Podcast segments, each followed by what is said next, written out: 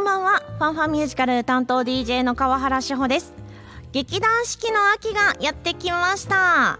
11月10日からオリジナルミュージカル3作同時オンデマンド配信がスタートしています。もう見たよという方もいらっしゃると思いますが2023年東京公演の映像の化け物の子。そして2022年東京公演映像ロボット・イン・ザ・ガーデン。さらには2021年東京公演映像の始まりの木の神話コソアドの森の物語。この3作品をですね12月2日まで見ることができます。まあまああの作品によって値段は変わるんですよね。ロボ,、えー、ロボット・イン・ザ・ガーデンが3000円。化け物の子が3500円。そして始まりの木の神話が2500円となりますがまあねこれが見たよっていう作品なんですけれどもここに特典映像がつくんですよ。劇団四季オリジナルミュージカル創作の今およそ10分間これを見ることができるということでまああのどの作品を見てもこの10分間の映像は同じものというのでよかったとちょっと思っているわけなんですけれどもこれを見るために再びあの感動を悩ましいなと思いつつですねまあまあまあありか。どうしようとまだ私は見ておりません。ちなみにこれはですね劇団四季ライブチャンネル UNEXT 楽天 TV いずれかで見ることができますのであこの作品そういえば見そびれたな。配信の時にチェック忘れたな。という方もこれを機会にぜひですねご覧いただきたいと思います。なお本編特典映像ともに各配信映像ご購入時より1週間視聴が可能となりますのであこれ見てあれ見てあこれも見ようみたいな感じで劇団四季にどっぷり使っていただければいいかなと思います。さてこの番組アメリカブロードウェイロンドンウェストエンドそして日本など世界中のミュージカル紹介していきます。どうぞ最後までよろしくお付き合いください。ではまず1曲お送りしましょう「ジーザス・クライスト・スーパースター」劇団四季オリジナル1976年東京キャスト版より「彼らの心は天国に」今日はミュージカル「ジーザス・クライスト・スーパースター」をご紹介します。こんばんは。こんばんは。ESFM のミュージカルオタク宮本です。よろしくお願いします。それぞれに特典映像違ったらどうしようかなとそうなんですよね。全部見たからと思いながら、うん、特典映像だけ500円とかないんかな。残念ながらですね。あくまでも特典。そやんな、うん、そやんな。うん。まあでも見るとしたらちょっと予習を兼ねて化け物かな、はい、あそうですよね、うん、もうあのねオリジナルで配信してほしいといえば、うん、ジャパネスクなんですけど。あれねあれこそ配信してほしかったよね。ねでも、今日ご紹介するのはジャパネスクじゃない方でございます。はい。エルサレムバージョンの公演が決定しました、はい。創立70周年を記念して劇団四季が自信と誇り熱い思いとともにお届けするのが「ジーザス・クライストスーパースター」でございます、うん、もう初めて見た時ようわからん。ちょっとね衝撃やったよね、うん、うん、まあ確かにあのようわからんなこの世界観と思いながら。で舞台もさ、うん、あれのの谷みたいな感じの八百屋になった傾斜のさ、はい、あれだけやん。そうですね。あれって いやいやわかりますよ。わかりますよ。わかる？わ、うん、かる？言わんとしてあのもう土の山の。そう本当にあの特に大きなセットがあるわけではなくせり上がりだけがねそうそう。目の前にドーン。ドーンって出て強いて言えばそこに十字架立てるぐらいやん最後に。そうですそうですそうです、それ以外何にもないから。うんと思ってプラス僕初めて見た時に、はい、柴さんやってん。おいいじゃないですか。ユダ役かな、うん、一番歌う。なんでいいねんけど柴さんが濃すぎて。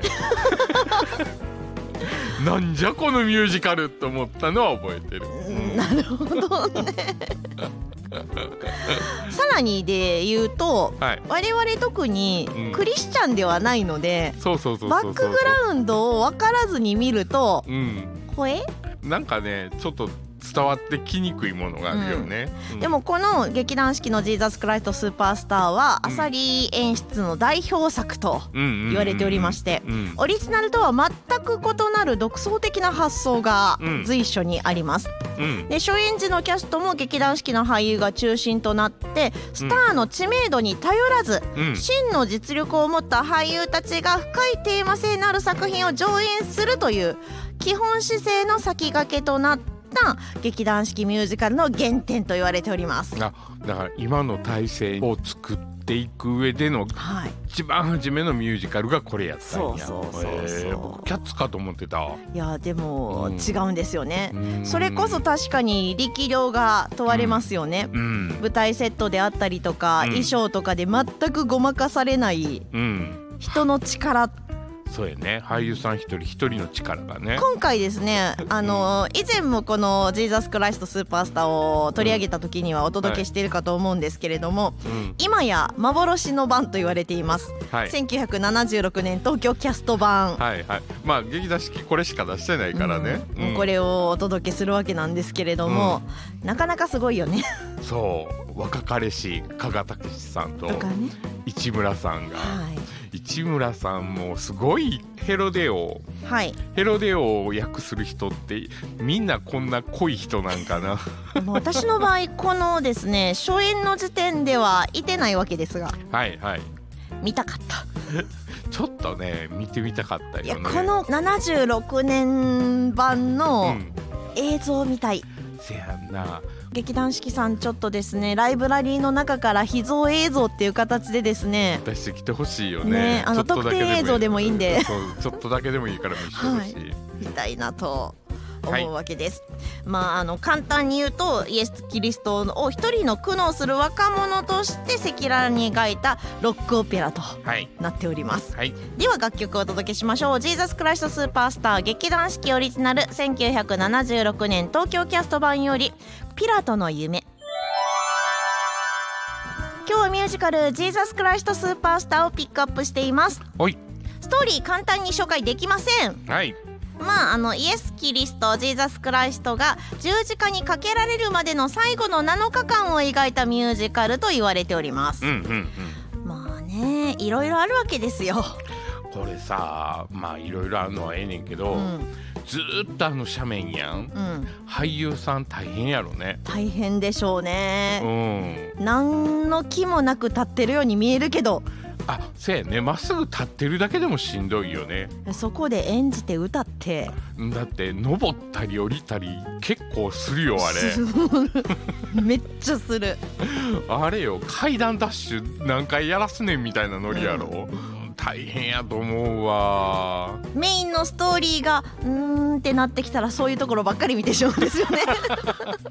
そう。もう本当にあの一回見て理解できる人すごい、せやね。って思うミュージカル、うん、僕も何回か見てやっと理解して、うん、なんか作品の深さとかを分かったけど、うん、であの海外版の映像って結構サブスクとかであるじゃないですか、はい、あれも見るねんけどやっぱりなんかあさりさんの演出ってすごいねんなって思ってしまう。すごいです、うん、もし海外版のを見てそして式版見に行ける方がいるんだったら、それが一番のおすすめかと思います、うん、そうやね、そうやね。海外版のやつもいろんな演出の仕方があって、うん、あの現代風のロックミュージシャンたちがいっぱい出てくるようなやつとかもあんねんけどなんか違うねんなと思いながら、でやっぱり見られへんかったジャポネスクバージョンを見てみたい見てみたい、うん、本当にあれはどう演出してどう変わってるのか、うん、